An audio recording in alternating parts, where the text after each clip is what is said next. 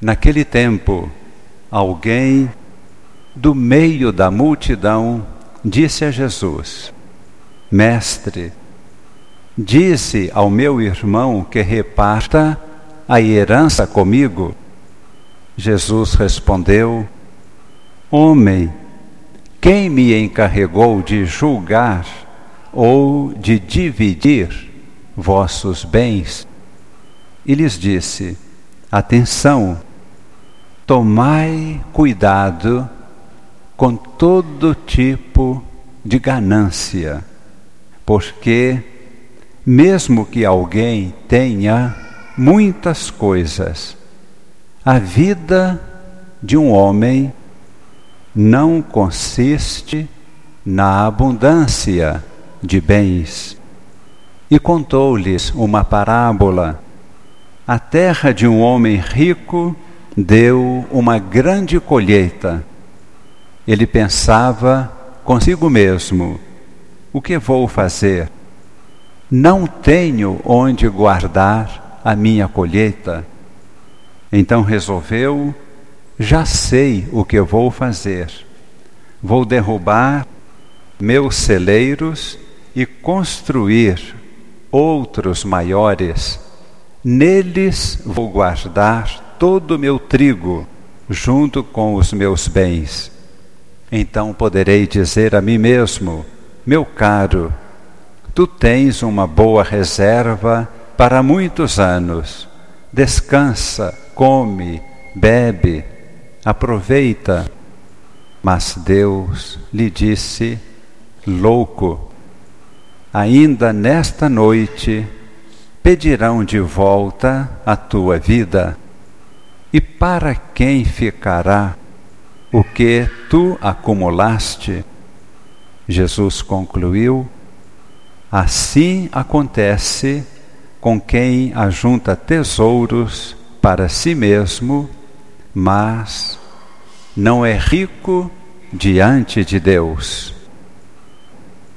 A mensagem deste domingo, uma mensagem de grande beleza, grande sabedoria, e é importante perceber esta beleza, esta sabedoria, para não pensarmos que Deus estaria brigando com as riquezas ou com aqueles que administram muitas coisas.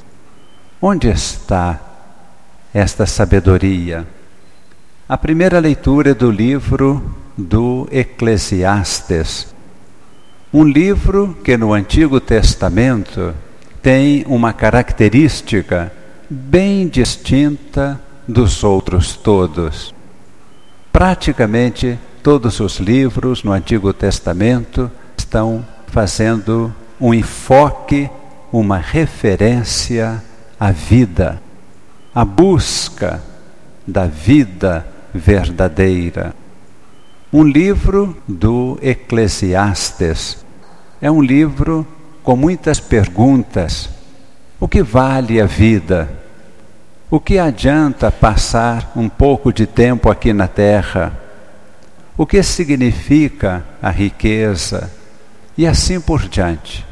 Muitas perguntas que têm uma vantagem: despertar a nossa atenção para o grande valor. Na segunda leitura, São Paulo está respondendo a estas perguntas e ele nos apresenta como objetivo de nossa existência a vida nova em Cristo. Não está combatendo aqueles que têm bens ou posses, está dizendo que tudo é passageiro. Tudo aqui é um breve tempo nesta terra. Tudo deve estar direcionado, encaminhando, favorecendo o encontro com a riqueza maior, a vida em Cristo. E São Paulo termina esta carta aos Colossenses, exatamente os versículos que nós ouvimos, dizendo que esta vida em Cristo supõe renúncia, que esta vida não tem a sua plenitude aqui neste período terreno. Há algo superior que devemos saber passar por este mundo buscando o encontro definitivo com a pessoa de Cristo. E Jesus, no Evangelho, tanto no Evangelho de hoje, como em outros momentos de sua pregação, ele chega a dizer: as pessoas simples, humildes, que não estão preocupadas nem subjugadas ou dominadas pela riqueza, pela posse de bens materiais, essas pessoas simples têm uma percepção muito nítida, muito fácil da riqueza que Deus apresenta. De tal forma que todos somos chamados a esta vida nova em Cristo. Aqueles que possuem muitos bens, pessoas capazes de administrar, não estão sendo condenadas por Deus.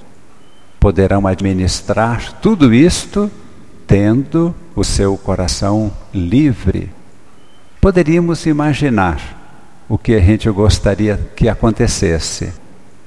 Se tudo que existe no mundo, tantas riquezas, tantos valores, tudo isto sendo administrado para o bem comum, como a nossa vida seria melhor. A desordem que estamos encontrando, vivendo os sofrimentos, a fome, a miséria, a doença. Tudo isto é consequência de uma administração falsa. Aqueles que possuem riquezas e administram somente para o seu próprio interesse prejudicam os outros e provocam esta situação. As guerras, praticamente todas, têm como motivação última a disputa pelo poder econômico, a disputa pela riqueza, pela fonte de energia, pelas fontes de riquezas minerais e dentro de pouco tempo a disputa pela água.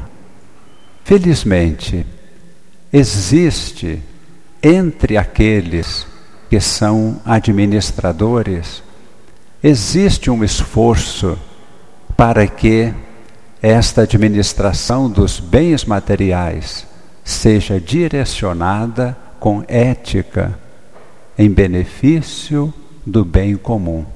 Uma luta difícil que muitos cristãos, empresários, estão travando para que algo se transforme na realidade social.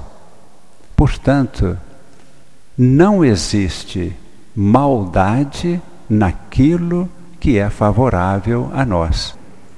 Na carta de São Paulo, ele determina todos aqueles sentimentos que são negativos a inveja, o ciúme, a rivalidade, toda a maldade que está no coração. Esta é a grande mensagem desta missa e da palavra de Deus para nós. Jesus diz: sim, é mais fácil passar um camelo pelo buraco da agulha do que um rico entrar no céu. Esta frase significa pessoas que estão escravizadas, dominadas pela sua riqueza. Mas existem muitos que colocam aquilo que possuem em benefício de todos. Que Deus nos dê um coração simples, acolhedor desta mensagem e hoje derrame o Espírito Santo em nossos corações.